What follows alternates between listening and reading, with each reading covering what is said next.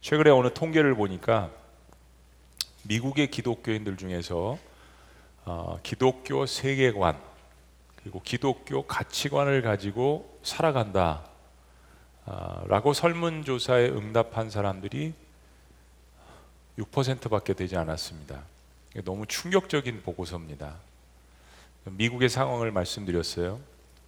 기독교이긴 한데 기독교적인 가치관을 가지고 세계관을 가지고 사는 사람들은 육 퍼센트. 기독교 전통에 살아도 그리고 예배를 규칙적으로 드려도 성경을 심지어 읽어도 성경에서 이야기하는 기독교 가치관, 기독교 세계관을 가지고 살아가지 않으면 사실은 그 안에 능력이라든지 혹은 세상을 향한 영향력이라든지 빛과 소금의 역할이라든지 사실 우리가 기대할 수가 없습니다. 너무 슬픈 이야기죠. 우리가 믿는다 믿는다 하는데 믿는다는 신앙이 중요한 것이 아니라 내가 믿는 실체가 무엇인지, 나는 무엇을 믿고 있는지, 그리고 정말 믿고 따르는 대로 그렇게 삶 가운데 살려고 온전하진 않지만 몸부림치고 있는지가 더 중요한 거죠. 이스라엘 백성들은 하나님께서 열방을 축복하시기 위해서 선택하셨습니다. 근데 시간이 지나면서 어, 내 생각이 들어가고 전통이 들어가게 되고 여러 가지 다른 것들이 가미되면서 유대교가 변질되기 시작했습니다. 사실 유대교는 예수님께서 오시는 그 복음을 담기 위한 그릇으로 하나님께서 역사 속에서 택하신 거잖아요. 예수님 오실 당시 유대교는 어, 귀족들과 경제상인들로 중심이 된 바리새파 그룹과 그리고 제사장이 중심이 된 사두개인 그룹, 이 두 가지가 유대교의 근간을 이루었습니다. 뭐 에스엔에파, 열심당원파 이런 파들도 있었지만은 바리새파와 사두개파가 거의 전체를 어, 차지했습니다. 예수님 오시기 전에 이 두 그룹이 한 이백 년 전에 생겼는데 바리새인들은 주로 율법을 공부하면서 경건함을 강조를 했고 사두개인들은 제사장 그룹들이니까 주로 제사를 집도하는데 이를 도맡아 했습니다. 이 두 대표적인 그룹들이 유대교의 근간을 이루고 전통을 세우고 그리고 두 그룹 모두 다 성경, 특별히 구약의 모세오경 첫 번째 다섯 권에 관해서는 능통했습니다. 거의 암송할 정도로 성경을 매일매일 달달달 외우던 사람들. 근데 문제는 이 바리새인과 사두개인들이 일반 사람들과는 어울리지 않았는데 바리새인들은 자신들이 생각할 때 죄인이라고 생각하는 사람들이랑은 절대로 접촉을 하지 않았고 밥도 같이 먹지 않고 율법을 그렇게 강조했지만 겉모습에만 몰두하는 그러한 이중적인 모습을 보였습니다. 사두개인들은 일반 백성들과는 완전히 거리를 두고 차단하면서 살았고 그러나 역설적으로 정치 지도자들과는 거래를 하면서 부를 축적하고 살았습니다. 예수님 당시의 유대 사회에서 종교, 정치, 문화, 경제 이거는 다 통합된 하나였습니다. 남 유다인들은 예루살렘을 중심으로 살았고 북이스라엘의 후손인 사마리아인들을 멸시하고 상종하지 않았습니다. 그러니까 선택받은 민족이라는 이 자존심은 있었지만 사실 국토도 분단되고 북이스라엘은 뭐 멸망했고 완전히 이방인들과 섞여서 혼혈이라고 생각했고 로마의 통치를 받았고 그래서 그들은 이스라엘의 멸망 이후에 뭐 바벨론 제국 또 페르시아 제국에 잡혀가면서 그때 메시아 사상을 붙들기 시작했습니다. 우리에게 구원자, 이 모든 것들을 종결할 수 있는, 우리를 도울 수 있는 그 메시아가 올 것이다라는 사상이 바로 그 포로 시절에 계속 이어서 중간기 사백 년을 거쳐서 지금 예수님 오실 당시에 이 유대교 이 사회에서도 이스라엘에 만연했던 것입니다. 그런 상황에서 그렇게 고립되고 삐뚤어지고 배타적이고 변질되어가고 있는 그 유대 사회 그 한복판에 바로 하나님의 아들이 인간이 되셔서 오셨던 것입니다. 때문에 예수님께서 사역을 시작하신 이 시점부터 유대 사회의 초관심사는 단연 나사렛 예수 그리스도였습니다. 특별히 유대 지도자들은 유대 사회 모든 귀가 눈이 다 예수님을 향하고 있으니까 자신들의 이 기득권이 흔들릴까 봐 예수님을 예의주시하기 시작했습니다. 예수님을 알아보고 사랑하는 사람들도 예수님을 따라다녔지만 예수님을 배격하고 예수님을 끌어내리고자 하는 무리들도 같이 열심히 예수님을 따라다녔습니다. 이 땅에 오신 예수님을 백성들에게 소개하고 인도해야 할 그 지도자들이 오히려 부패해서 백성들과 예수님 사이를 멀어지게 하고 있었습니다. 예수님은 계속해서 사역을 하시면서 모든 영광을 하나님 앞에 올려드리고 유대 지도자들은 계속해서 자신들의 영광을 구하고 이 두 극렬한 차이가 십자가 사건을 향해서 달려가고 있었던 것입니다. 안식일에 삼십팔 년이나 된 병자를 치료하시고 자신이 하늘에서 내려온 생명의 떡이라는 이 말씀은 유대인 지도자들에게 빌미를 주기에 충분한 사건들이었습니다. 유대 지도자들은 예수님께서 하늘에서 내려왔다라는 이 말에 눈이 뒤집혀서 극기하는 예수님을 죽이기로 작정합니다. 자, 여기까지가 우리가 지난 번까지 본 이야기들이죠. 갈릴리 지역의 떡 논쟁 이후에 예수님께서 잠시 시간을 가지셨다가 예루살렘으로 올라가셔서 절기의 명절에 성전에서 가르치고 계셨습니다. 그때 또다시 예루살렘에 있던 사람들이 예수님을 알아보기 시작했습니다. 그리고 그들 각자 오늘 본문 말씀에 보니까 판단하기 시작합니다. 자, 오늘 이 말씀을 가지고 우리는 어떤 예수님을 믿고 있는지 한번 다시 한번 되새겨 보기를 원합니다. 그리고 무엇으로 내가 예수, 나사렛 예수를 하나님의 아들로 보는가, 어떤 근거에서 나는 믿고 있는가, 나는 확실한 복음을 붙들고 있는가, 오늘 말씀을 통해서 한번 나눠보기를 원합니다. 자, 사람들의 오늘 말씀의 판단들은 세 가지 정도의 부류입니다. 이거 현대사회에도 적용할 수 있는 것 같아요. 첫째는 피상적인 지식으로 예수님을 판단하는 사람들입니다. 피상적인 지식. 첫 번째 부류는 오늘 말씀에 특이하게 예루살렘 사람들이라고 이야기합니다. 뭐 유대 안에 예루살렘이 있는 건데요, 서울특별시, 우리나라의 그런 도시가 예루살렘이죠. 자, 이십오 절 다 같이요. 시작. 예루살렘 사람 중에서 어떤 사람이 말하되 이는 그들이 죽이고자 하는 그 사람이 아니냐. 예루살렘 사람들은 예수님을 알아보았는데 놀라운 것은 이미 유대 지도자들이 예수님을 죽이기로 작정했다는 이 사실까지 예루살렘 주민들이 다 알고 있었습니다. 그리고 이렇게 이야기합니다. 이십육 절. 보라, 드러나게 말하되 그들이 아무 말도 아니하는도다.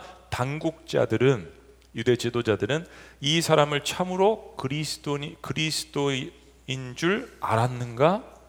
이게 무슨 얘기입니까? 예수님을 죽이려는 사람들이 예수님께서 지금 버젓이 공개적으로 막 말씀을 전하고 막 사역을 하고 계시는데도 불구하고 유대 당국자들이 예수님을 제지하지 못하는 것을 보고, 야, 유대 지도자들이 예수를 메시아로 받아들인 것 아니냐라고 유대 지도자들을 비아냥거리는 이야기입니다. 근데 그렇다고 해서 예루살렘 백성들이 예수님을 믿은 것은 아닙니다. 자, 이십칠 절 말씀 다 같이 시작. 그러나 우리는 이 사람이 어디서 왔는지 아노라. 그리스도께서 오실 때에는 어디서 오시는지 아는 자가 없으리라 하는지라. 알송 달송. 이게 무슨 뜻이죠? 예루살렘 사람들은 예수님께서 갈릴리 나사렛 지역에서 성장하고 자란 것을, 그 배경을 알고 있습니다. 알아봤어요. 그래서 우리가 당신 어디서 왔는지 알고 있다라는 이야기를 하고 있는 것입니다. 그래서 우리는 당신 이런 사람들인데, 이런 사람인데, 이 말인즉슨 하나님이 보내신 구원자 메시아라면 하늘에서 내려와야지 땅에서 날 리가 없다라는 이야기입니다. 어디서 많이 듣던 고백. 갈릴리에서도 똑같은 이야기를 했죠. 당신 요셉의 아들, 목수의 아들 예수가 아니냐. 근데 예루살렘에 와서도 예수님은 똑같은 이야기를 듣습니다. 당시 유대 민간 전승에 의하면 로마의 압제를 받고 있었던 유대 민족들이 로마를 무찌르고 유대를 강력하게 이끌 메시아는 어느 날 갑자기 불현듯이 하늘에서 너무나도 영광스럽고 찬란한 모습으로 내려올 것이라고 믿었습니다. 신화는 강력할수록 좋아요. 신화는 인간의 이성을 뛰어넘을수록 좋습니다. 그래서 그런 전승이 내려왔어요. 그래야 유대 민족들의 마음을 하나로 묶을 거 아니에요. 대동단결하게 할 수 있을 거 아니에요. 그들은 말씀을 믿지 않고 내려오는 전승을 믿고 있었습니다. 메시아는 절대로 땅에서 태어날 수 없다라는 믿음을 가졌습니다. 사랑하는 여러분, 내가 갖고 있는 믿음이 하나님께서 우리에게 주신 성경 말씀에 그 말씀의 밑바탕을 두고 있지 않으면 우리는 온갖 주변의 잡다한 지식과 인터넷에 넘쳐나는 세상의 홍보, 제, 세상의 정보를 중심으로 그 중심을 잃어버릴 수 있습니다. 텍스트는 온데간데 없고 말씀의 중심이 여기 있는데 말씀에 관한 것들만 잔뜩 읽다가는 정말 하나님께서 무엇을 이야기하시는지 잃어버릴 수 있고, 말씀에 관한 것도 아니고 말씀을 계속해서 비평하고 말씀에서 벗어난 것들로 내 귀를 즐겁게 하다가는 중심과 믿음을 다 잃어버릴 수 있다는 이야기입니다. 성경은 분명하게 메시아가 땅에서 오실 것이라고, 태어나실 것이라고 여러 차례에 걸쳐서 예언자들을 통해서 알려주셨습니다. 믿지 않는 거죠. 전승과 사상을 더 신뢰했습니다. 믿고 싶은 대로 믿는 것은 신앙이 아니라 자기 아집이죠. 자, 두 번째 예수님을 판단하는 우리의 특징은 표적과 기적을 따라서 예수를 판단하는 사람들입니다. 또 한편에 무리들은 상당히 호의적이었어요. 자, 삼십일 절 말씀 다 같이 시작. 무리 중에 많은 사람이 예수를 믿고 말하되 그리스도께서 오실지라도 그 행하실 표적이 이 사람이 행한 것보다 더 많으랴. 한편의 사람들은 예수님께서 일으키신 표적과 기적에 대해서 굉장히 놀라워했습니다. 얼마만큼 놀라워했습니까? 야, 이 사람이 행한 이 표적과 기적은 우리가 기다리는 메시아보다 더 많을 것 같아. 메시아가 온다라고 해도 이 사람보다 더 많은 기적을 일으킬 수 있을까? 엄청난 찬사잖아요. 너무나도 놀라워하는 거잖아요. 그런데도 불구하고 그들은 예수 그리스도를 하나님의 아들, 자신들이 기다리는 메시아와 동일시하지 않았습니다. 저는 이게 더 놀라워요. 여러분 그렇지 않으세요? 근데 자신의 조상들의 모습입니다. 사십 년 동안 광야에서 매일매일 하나님께서 먹이시고 입히시고 불기둥과 구름기둥으로 인도하시고 만나와 메추라기로 먹이시고 전쟁마다 승리하게 하시고 단물을 나게 하시고 때로는 해도 잠시 멈추게 하셔서 전쟁에서 승리하게 하신, 홍해를 갈르시는 하나님의 기적을 보았고 어떻게 이집트 군사들을 징벌하신지 모든 것을 다 본 백성들은 조금만 하나님이 침묵하시면, 조금만 자기 뜻대로 이루어지지 않으면 불평을 했습니다. 그리고 기적을 주시는 주체인 하나님을 사랑하지 않고 기적만 사랑했습니다. 그 세월이 얼마예요? 사십 년입니다. 사십 년. 사십 년 동안 불평을 입에 달고 살았다는 이야기입니다. 그 결과로 가나안 땅에 들어가지 못하는 거고요. 우리의 신앙이 기적만 바라보고, 물론 하나님께서 기적을 베풀어 주시는 분이지만 기적만 바라보고 예수님과의 인격적인 만남을 갖지 못한다면 우리도 십자가에서 나의 고통을 짊어지시고 함께 계시는 그 예수님을 놓치고 있는 것입니다. 승리할 때만 나와 함께 하시는 하나님이 아니라, 기적만 베풀어 주시는 하나님이 아니라, 정말 위대한 기적은 나의 고통의 자리에 십자가에서 대롱대롱 매달리신 그 주님을 바라보는 거. 주님께서 우리에게 사랑한다라고 이야기하실 때 거기에 대한 우리의 답변도 부족하지만 사랑합니다라는 인격적인 만남, 그게 더 중요한 거 아니겠습니까? 자, 세 번째 예수님을 판단하는 우리의 특징은 헛된 추측이나 가정으로 예수를 판단하는 사람들입니다. 예수님으로 인해서 사람들이 막 동요하니까 유대 지도자들이 성전을 지키는 경비병, 뭐 군사들이죠, 그들을 동원해서 예수님을 막 잡고자 했습니다. 그때 예수님께서 아직 내 때가 아니다, 때가 되면 나는 아버지께로 갈 것이다, 근데 내가 아버지께로 가면 너희는 찾고 싶어도 나를 찾을 수 없다라는 묘한 말씀을 하십니다. 그때 유대 군중들이 전혀 엉뚱한 추측을 합니다. 자, 어떤 추측일까요? 삼십오 절 말씀 다 같이 시작. 이에 유대인들이 서로 묻되 이 사람이 어디로 가기에 우리가 그를 만나지 못하리요? 헬라인 중에 흩어져 사는 자들에게로 가서 헬라언을 가르칠 터인가? 엉뚱한 추측을 합니다. 성경 말씀은 역사도 포함되어 있고요, 당시 지역과 문화, 지명, 뭐 사람들 이름, 제국들 이런 것들도 함께 다 기록되어져 있습니다. 당시의 시대 상황도 무시하지 않습니다. 그러나 무엇보다도 성경 말씀은 하나님에 관한 것이죠. 그리고 인류를 창조하신 것에 관한 것이죠. 인간 역사에 관한, 특별히 구원의 진리에 관한 것입니다. 그 말씀은 추측이나 가정이 아닙니다. 여러 과학의 설의 백 가지 중에 한 가지가 아니란 이야기입니다. 성경은 역사의 과거와 현재와 그리고 미래에 대한 충분한 예언들로 가득 차 있습니다. 그리고 그 모든 시 공간을 가르며 역사의 한복판에 등장한 분이 하나님의 아들이신 예수 그리스도이십니다. 전 세계 팔십억의 인구는 좋든지 싫든지 알든지 모르든지 비씨와 에이디를 가르시며 이 땅에 오신 그 예수 그리스도의 그 달력, 매일매일 하루하루 그것을 인정하며 살아가고 있습니다. 예수님을 내 추측이나 가정으로 판단한다면 나는 유대인들과 똑같은 실수를 범할 수밖에 없습니다. 가정과 추측을 좋아하는 사람들이 있죠. 저도 한때는 공상과학 소설 영화를 좋아했습니다.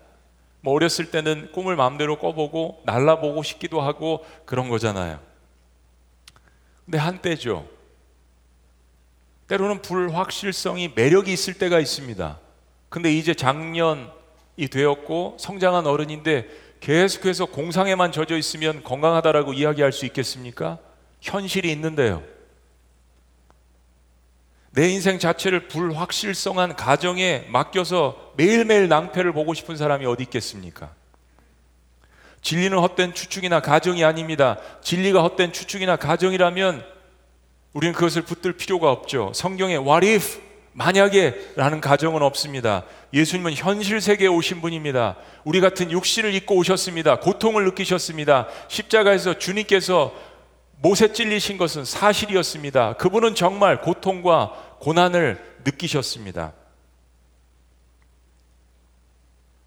진리는 사실입니다.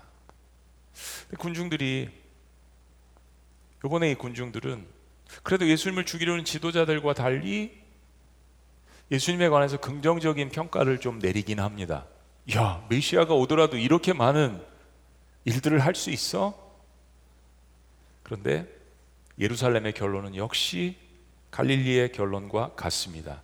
땅에서 난 자이기 때문에 나사렛 예수는 메시아가 아니라고 판단을 합니다. 자, 여기에 대한 예수님의 증언은 무엇일까요? 예수님께서 뭐라고 답변을 하셨을까요? 첫째는 하늘에서 내려와 땅에서 난 자, 보내심을 받은 자, 이런 고백을 하십니다. 이십팔 절 전반부를 보시면 예수께서 성전에서 가르치시며 외쳐 이르시되 너희가 나를 알고 내가 어디서 온 것도 알거니와. 그렇습니다. 예수님께서는 사람들이 이야기하는 것을 인정합니다. 맞다. 너희가 내가 어디서 온지를 안다. 예수님 땅에서 태어나셨습니다. 베들레헴에서 탄생하셨습니다. 갈릴리 나사렛에서 자라셨어요. 그러나 사람들은 이십사 절 말씀처럼 겉모습만 보고 판단하고 공의로 판단하지 않다라고 주님께서 말씀하십니다.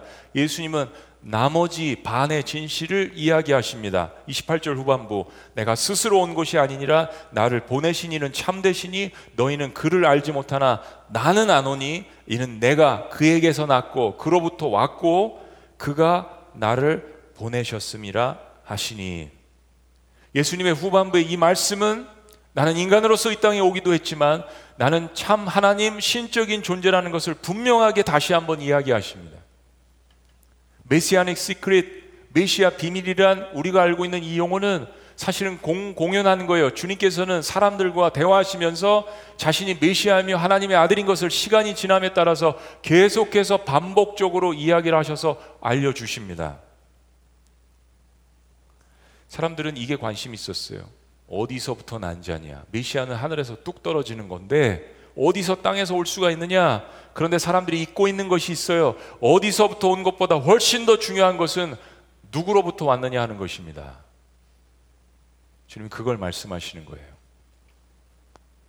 나는 너희가 믿고 숭배하고 존경하고 예배하는 야훼 하나님, 이스라엘 민족들이 계속해서 예배했던 그 야훼 하나님, 나의 아버지 하나님으로부터 왔다라고 선언하십니다. 예수님은 다시 한번 유대인들도 보고 놀라는 수많은 기적들의 권세 있는 이 말씀의 모든 출처가 자신을 이 땅에 보내신 하나님 아버지께 있음을 고백하시는 거예요. 이 상황에서도 모든 영광을 하나님 아버지께 올려드리는 겸손한 모습을 볼 수 있습니다. 두 번째 예수님의 답변은요, 나는 보내신 이에게 돌아갈 자다, 온 곳으로 다시 돌아갈 자다 라는 말씀입니다. 삼십삼 절 말씀입니다. 예수께서 이르시되 내가 너희와 함께 조금 더 있다가 나를 보내신 이에게로 돌아가겠노라. 다 같이요, 삼십사 절 시작. 너희가 나를 찾아도 만나지 못할 터이요 나 있는 곳에 오지도 못하리라 하시니. 그렇습니다. 예수님의 존재는 우리가 빌립보서 말씀 본 것처럼 그의 근본은 모르페, The nature of God, 그의 근본은 하나님이십니다. 태초 이전부터 하나님과 함께 존재하신 분이라는 것을 요한복음 일 장은 서두부터 밝히고 시작을 했습니다. 예수님은 하나님께서 주신 사명을 마치신 후에는 그래서 다시 그가 오신 곳으로 돌아가실 것입니다. 지금 예수님께서 말씀하시는 이 모든 말씀의 핵심은 이겁니다. 예수님은 참 하나님, 그리고 참 인간으로서 이 땅에 보내심을 받으셨다는 이야기입니다. 나의 신분은 하나님, 나는 이 땅에 참된 인간으로서 왔다라는 이야기. 그러나 내 자의가 아니라 나를 보내신 분이 있다, 나는 그분에게 보내심을 받았다라는 이 말씀입니다. 사랑하는 여러분, 보내심을 받았다라는 것은 분명한 목적이 있다라는 거죠. 어떤 이유 때문에 이 땅에 오셨다라는 것입니다. 사람들이 이야기를 듣고 갈릴리 사람들처럼 동요하기 시작했습니다. 그래서 유대 지도자들이 아까 말씀드린 것처럼 두려워해서 경비병들을 보내서 예수님을 잡아가려고 했습니다. 그때 성경이 이렇게 이야기합니다. 삼십 절 말씀, 오늘 말씀 가운데 중요한 말씀입니다. 자, 다 같이 시작. 그들이 예수를 잡고자 하나 손을 대는 자가 없으니 이는 그의 때가 아직 이르지 아니하였음이로라. 그의 때. 군병들은 감히 예수님에게 손을 댈 수 없었습니다. 그의 때가 아직 이르지 아니하였다. 우리는 크로노스의 시간을 살아갑니다. 크로니콜이라는 영어 단어가 그 헬라에서 나왔죠. 연대기적 시간입니다. 이천이십이 년 시월 이일, 오늘 지나가면 어김없이 시월 삼일이 오게 되어 있습니다. 지금 예배드리시는 이 시간은 다시 돌아오지 않습니다. 연대기적, 크로니컬, 카이로스의 시간을 인간은 다 겪고 있습니다.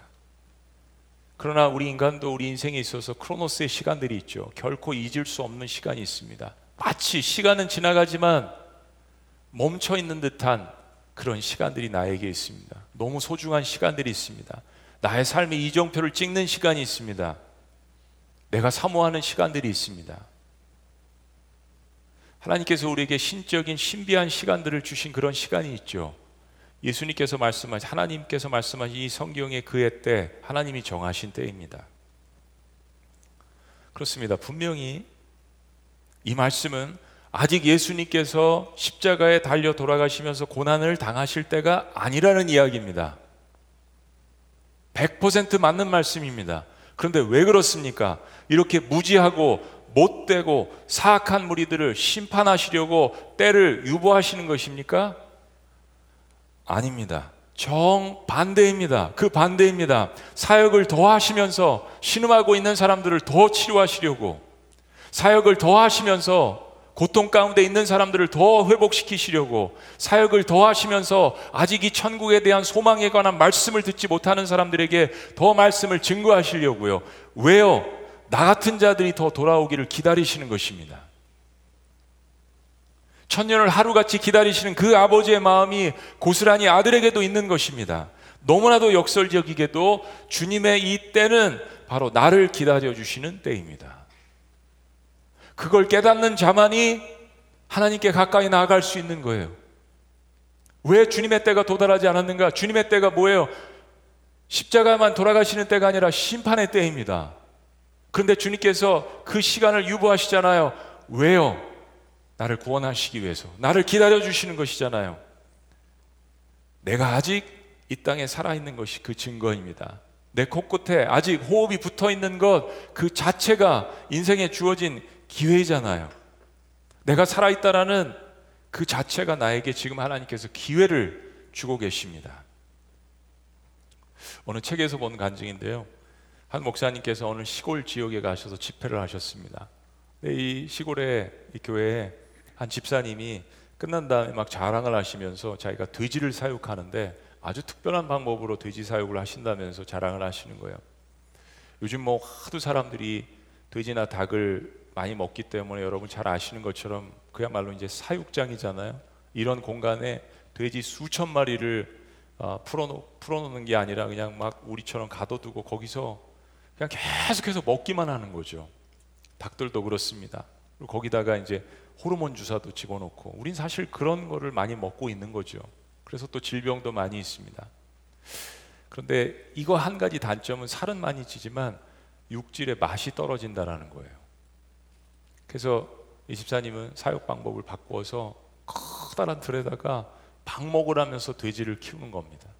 그리고 돼지가 가장 좋아하는 고급 음식들을 계속해서 먹이고 돼지가 즐거울 수 있도록 클래식 음악을 막 틀어주고 돼지를 하루에 한 번씩 목욕을 시켜주고 다 깨끗하게 청소를 해주고 가장 쾌적하고 정결한 그러한 환경 가운데서 돼지를 키운다라고 이야기를 하셨던 거예요. 돼지가 쾌적한 환경에서 클래식 음악을 듣고 맛있는 음식을 먹고 방목하면서 뛰어다니면 돼지 고기가 더 맛있어지는 거죠. 사랑하는 여러분, 그 돼지의 종말이 결국 무엇이겠습니까?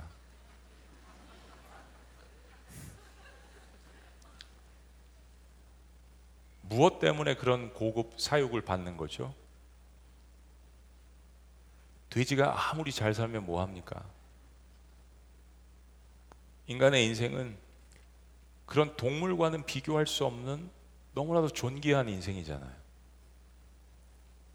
그런데 우리 인간의 죄악의 형태들을 보면 너무나도 끔찍한 일들을 많이 저지릅니다.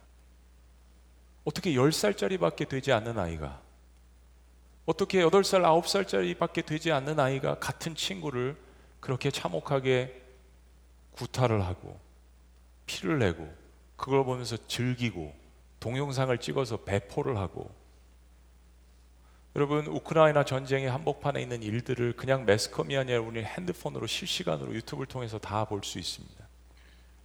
얼마나 인간이 잔혹한지, 얼마나 인간의 깊은 심령 속에 병들어 있는 것들이 있는지 주의 본성이 있기 때문입니다.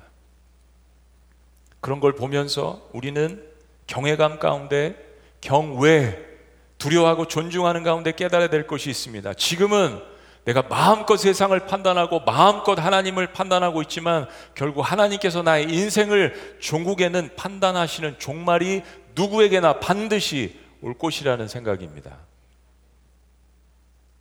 사랑하는 여러분, 예수님을 믿는다는 것 자체가 은혜입니다. 참 어떤 사람들은 믿을 듯 믿을 듯 하면서 믿지 못하는, 어떤 사람들은 정말 안 믿을 것 같은데 하루아침에 변화되는 모습, 그걸 보면서 뭘 느끼세요? 야, 정말 여러분 찬양하신 것처럼 은혜예요. 인생을 깨닫는 자체가 은혜입니다. 나는 언젠가 내 시간이 다 할 날이 있다라는 것, 그 인생 자체만 깨달아도 사실은 인간은 인생을 하루라도 달리 살 수 있습니다. 그거 깨닫는 자체가 은혜예요. 이 자리에서 여러분들이 예배하시는 이 자체가 은혜입니다. 예수님을 하나님의 아들이라고 믿게 된 배경이 조금씩 다를지라도 예수님을 내 인생의 주인으로 모신 이유는 사실은 단 한 가지예요. 그분은 완전한 하나님의 본체, The Nature of God, 모르페이시면서도 나와 같은 이런 인간의 모습으로 이 땅에 오셔서 나의 죄와 허물과 그로 인한 고통을 짊어지시고 나를 대신해서 뒤집어 쓰시고 죽으셨기 때문에 내가 예수님을 사랑하는 거 아니겠습니까? 자라온 환경, 고통의 깊이, 여러 가지 환경은 다를지라도 예수를 믿는 과정 가운데 내가 예수를 믿은 이유는 다 동일합니다. 이 대답이 나오시지 않는다면 나는 다른 예수님을 믿고 있는 것입니다. 나는 다른 하나님을 섬기고 있는 거예요. 나는 다른 종교를 섬기고 있는 것입니다. 꿈을 깨셔야 합니다. 시간 낭비하고 있는지도 모르겠어요. 유대인들, 유대 종교 지도자들, 예루살렘 사람들, 갈릴리 사람들 다 성경에 어느 정도 능통한 사람들이었습니다. 이스라엘의 야훼 하나님을 믿는 히브리 문화 가운데 자라난 사람들이었습니다. 그게 전통이고 문화였어요. 그런데 그들은 자신들의 눈앞에 나타나신 예수님을 알아보지 못했습니다. 아니, 외면했습니다. 하나님을 크게 오해한 것입니다. 성경은 분명하게 예언했습니다. 예수님은 동정녀의 몸에 인간으로 성령으로 이 땅에 잉태되실 것을 이야기하셨습니다. 가장 낮고 천한 베들레헴 마구간에서 태어나실 것을 예언하셨습니다. 말구에 태어나실 것도 예언하셨습니다. 헤롯의 핍박을 피해서 이집트로 피난 가신 사건도 예언하셨습니다. 유대인들이 천히 여기는 나사렛 갈릴리에서 자라실 것도 예언하셨습니다. 별로 인정받지 못할 평범한 목수의 아들이셨습니다. 당시 유대인들이 흠모할 것이 어디 있었겠습니까? 그러나 성경은 그 메시아가 온다면 흠모할 것이 없을 것이라고까지 친절하게 예언해 주셨잖아요. 사랑하는 여러분, 지금 이런 예수님의 모습이 누구에게 감동되겠습니까? 어떤 누구에게 감동이 되겠습니까? 바리새인들입니까? 사두개인들입니까? 서기관들입니까? 아니죠. 이미 권력을 가질 만큼 가졌는데요. 누릴 만큼 누렸는데요. 알면서도 외면하는, 너희가 알면서도 나를 외면한도다라고 예수님께서 수차례에 걸쳐서 말씀하시지 않습니까? 어떤 사람들에게 감동이 됐을까요? 죄인인 것을 아는데 용서를 받고 싶어도 성전에 들어갈 수 없다라고 느끼는 사람들, 그런 사람들이 아니었을까요? 그런 잃어버린 영혼들이 아니었을까요? 그런 잃어버린 영혼들을 위해서 찾아오셨다라고 말씀하시지 않았습니까? 그리고 우리가 깨달을 것은 내가 먼저 그 잃어버린 영혼이었다라는 것을 기억하는 것, 그게 계속해서 신앙생활을 유지하게 하는 겁니다. 내가 바로 그 잃어버렸던 영혼이었다라는 것. 예수를 믿는다는 것은 그 크신 하나님의 사랑의 포로가 되어 있는 것입니다. 그 감격이 있으면 그 은혜에 대한 감사가 매일매일 샘솟듯 나올 수밖에 없는 거예요. 그 감격을 잊지 않는다면, 그 첫사랑을 잊지 않는다면 그 감사는 매일 샘솟듯 나올 수밖에 없는 겁니다. 여러분들 특별 새벽 기도하시면서 은혜 나눔 게시판을 올리셨는데, 특별히 하나의 짤막한 간증을 여러분들과 함께 나누고자 합니다. 특세로 저를 가르치시고 은혜 주심을 감사드립니다. 사람은 상대가 잘할 때, 사랑스러울 때 사랑하지만, 예수님은 죄인일 때, 미운 짓 할 때, 보기 싫을 때, 혀를 끌끌 찰 정도일 때에도, 그때도 사랑하십니다. 어찌 그럴 수 있나요? 하나님의 본체를 버리시고 종의 모습으로 낮은 자세로 사시며 사랑할 가치조차 없는 사람을 사랑하시고 사랑하시는데, 더 나아가 피 흘려 대신 나를 위해서 십자가에서 죽어주셨습니다. 나 같은 것 때문에 신앙생활하면서 듣고 들은 말이지만 오늘 새벽의 말씀은 나를 울립니다. 측은에 측은을 더하는 십자가의 사랑, 왜요? 주님, 왜 형편없는 날 위해 왜 그러셨나요? 울어도 울어도 어찌 감사해야 하나요? 칠십이 다 되어서도 아직도 철이 없네요. 나를 다듬어 주소서. 천국 가면 예수님의 발을 나의 사죄의 눈물, 감사의 눈물로 닦아드리고 싶습니다. 부족하지만 주님께서 허락만 하신다면요, 예수님 사랑 생각하면서 늘 울고 다녀야 할 것 같습니다. 하나님, 어떻게 살아야 할지 두렵습니다. 천분의 일초라도 저를 떠나지 말아주세요. 주님 영광 가릴까봐 두렵습니다. 예수님 사랑, 이 지독한 사랑, 인간은 할 수 없는 예수님 사랑, 그것을 전하는 자로 사용하여 주옵소서. 내 삶 다하도록요. 내가 예수님을 하나님의 아들로 판단할 수 있는 근거는 바로 내가 그분을 모셔드리고 내가 그분을 믿을 때 세상에서 받을 수 없는 사랑과 용서함이 내 안에 넘치는 것을 경험하기 때문입니다. 어느 누구도 어떤 환경에서 줄 수 없는 그 용서함과 그 사랑함과 은혜가 넘치는 것을 결코 거부할 수 없는 그 경험을 통하여서 이분이 바로 하나님의 아들이시구나, 라는 것을 경험하는 것입니다.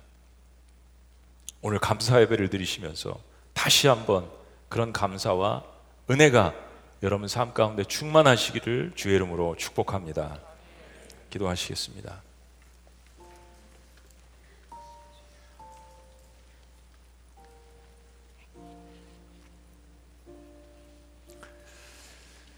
그렇습니다, 여러분. 참 은혜 중에 은혜죠. 내가 죄인입니다라는 것을 고백하는 것. 그러면 죽을 것 같은데 오히려 살리시는 주님. 이 시간에 우리 그런 마음으로 우리 주의 만찬을 진행합니다. 주의 만찬에 참여하시기 전에 이 시간 잠시 우리의 삶을, 말씀을 묵상하며 되돌아보시면서 우리의 마음을 주님 앞에 집중하십니다. 주님을 바라보시면서 우리 조용한 침묵 가운데 잠시 기도로 나아가십니다.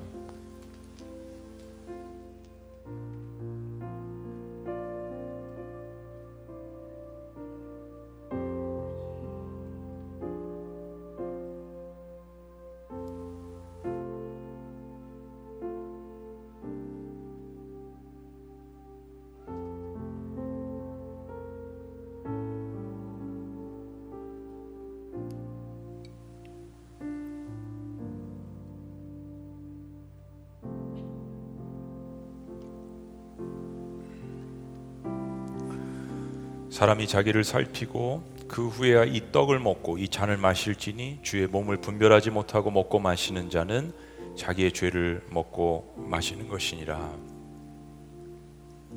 하나님, 이 시간 그리스도 예수 안에서 우리 자신을 살펴보게 하여 주시옵소서.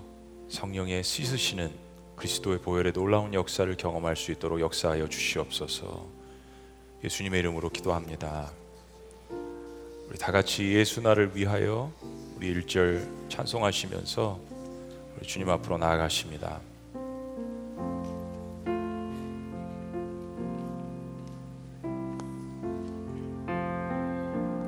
예수 나를 위하여, 예수 나를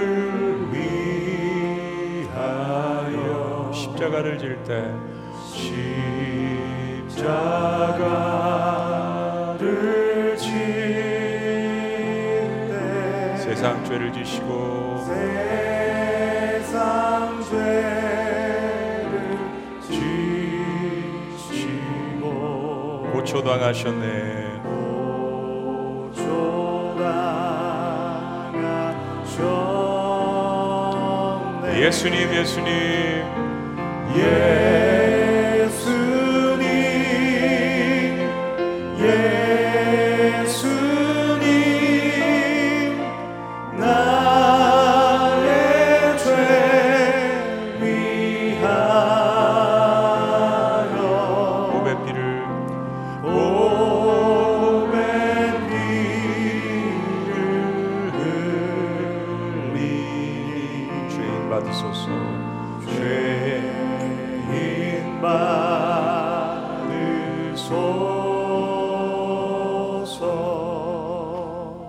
만찬은 네 가지의 의미가 있습니다. 예수님께서 십자가에 돌아가신 것을 기억하고 기념하는 것입니다. 그리고 두 번째로 지금 현재 주님과 나와의 관계를 살펴보는 것입니다. 그리고 주님께서 다시 오실 것을 기억하는 것이고, 그 기억하는 것을, 그 주님을 다른 사람들에게 증거하는 것입니다. 너희가 이 떡을 먹으며 이 잔을 마실 때마다 주의 죽으심을 그가 오실 때까지 전하는 것이니라. 우리 현장에서 예배 드리시는 분들은 우리 들어오실 때 받으신 주의 만찬 키트를 준비해 주시고요, 손에 잡고 계시고, 온라인으로 예배 드리시는 분들 가정에서 준비한 빵과 우리 포도주를 주의 만찬에 준비해 주시기 바랍니다.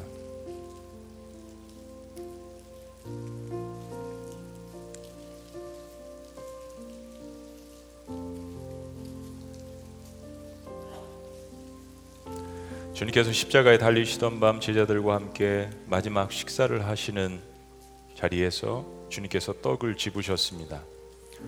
그리고 축사하시고 떼어서 이르시되, 이것은 너희를 위하는 내 몸이니 이를 행하여 나를 기념하라 하시고 말씀해 주셨습니다.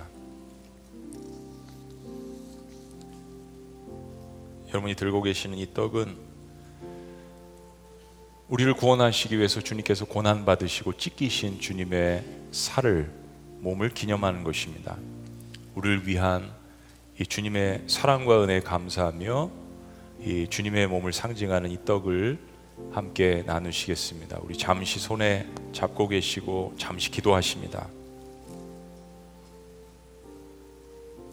진실로 진실로 너에게 이르노니 믿는 자는 영생을 가졌나니 내가 곧 생명의 떡이니라.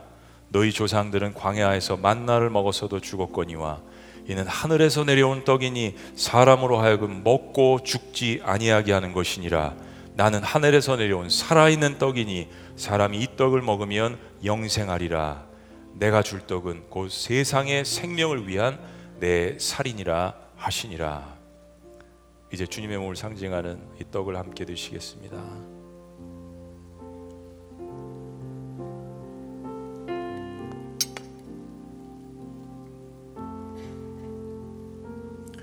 십구 회 또한 그와 같이 잔을 가지시고 이르시되 이 잔은 내 피로 세운 새 언약이니 이것을 행하여 마실 때마다 나를 기념하라 하셨으니. 그렇습니다. 이 잔은 십자가에서 우리를 구원하시기 위해서 씻어주시기 위해서 흘리신 주님의 피를 상징하는 것입니다. 우리를 향한 십자가의 사랑, 주님께서 우리를 향해서 흘리신 언약의 피, 그 보혈의 피를 우리 잠시 묵상하시겠습니다. 기도하십니다.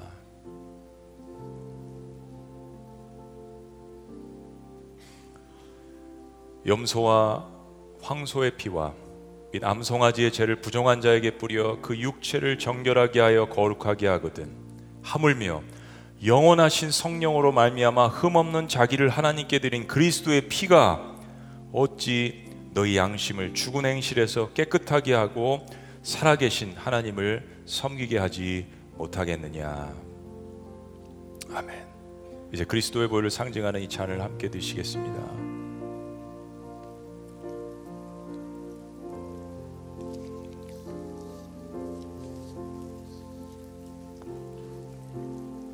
기도하십니다.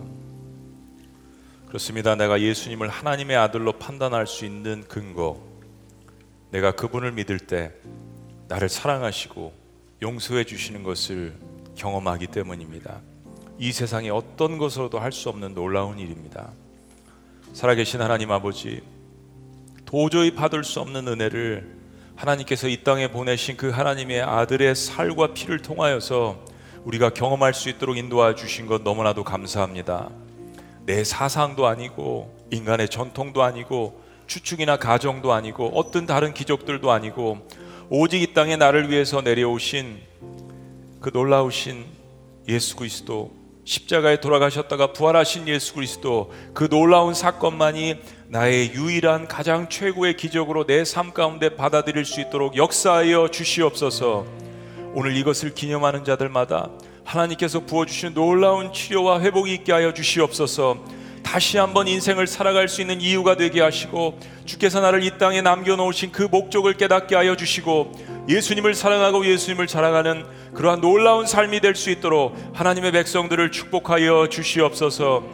나를 위하여 십자가에 돌아가셨다가 부활하신 놀라운 신 이름 예수 그리스도의 이름으로 축복하며 감사하며 기도합나이다. 아멘. 할렐루야. 우리 자리에서 다 같이 일어나시겠습니다. 우리 그런 마음으로 하나님께서 주신 십자가의 은혜를 생각하면서 여러분 삶도 묵상하시면서 주님 앞에 이 시간 기도하는 마음으로 고백하십니다. 내가 누려왔던 모든 것들이, 내가 지나왔던 모든 시간이 당연한 것 아니라 은혜였소. 우리 같이 함께 고백하십니다. 내가 누려왔던 모든 것들이, 내가 지나왔던 모든 시간이, 내가 걸어왔던 모든 순간이, 내가 걸어왔던 모든 순간이 당연한 것 아니라 은혜였소. 당연한 것 아니라 은혜였소. 들고 찬양할까요? 아침 해가 뜨고 아침 해가 뜨고 저녁에 오는 봄의 꽃향기와 가을의 열매 봄의 꽃향기와 가을의 열매 변하는 계절의 모든 순간이 변하는 계절의 모든 순간이 그렇습니다. 당연한 것 아닙니다. 당연한 것 아니라 은혜였소. 모든 것이 은혜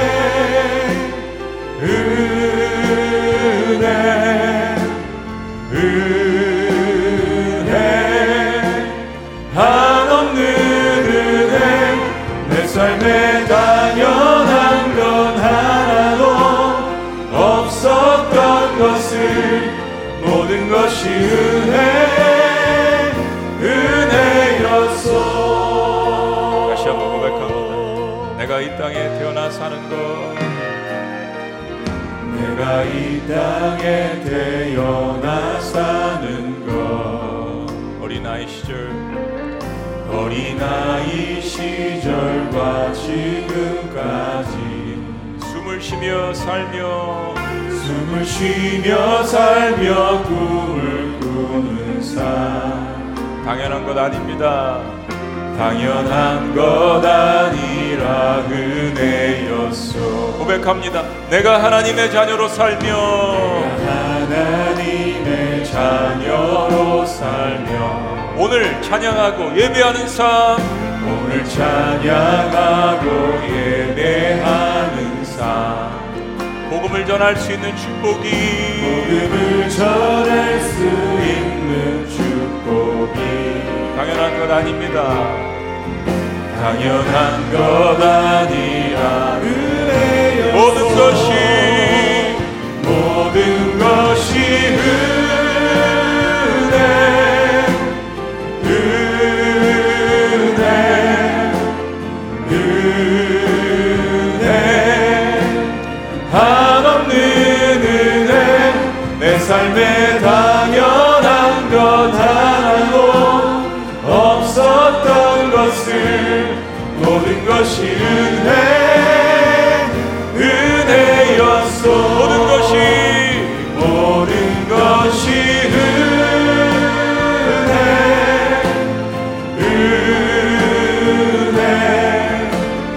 은혜 한없는 은혜 내 삶에 당연한 건 하나도 없었던 것을 모든 것이 은혜 은혜였소.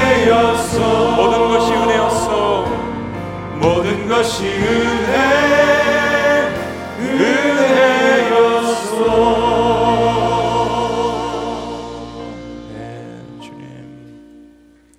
이제는 우리 주 예수 그리스도의 은혜와 하나님 아버지의 극진하신 사랑과 성령님의 감화교통 역사하심이 오늘 예수 그리스도가 왜 하나님의 아들이신지를 다시 한번 마음 가운데 확신하며 주님께서 주시는 그 사랑과 용서와 은혜에 거하기를 원하고 다짐하는 그리고 그 사랑과 은혜를 증거하기를 원하는 하나님의 백성들의 위대한 고백 위에 지금부터 영원토록 함께 하시기를 간절히 축원합니다. 아멘.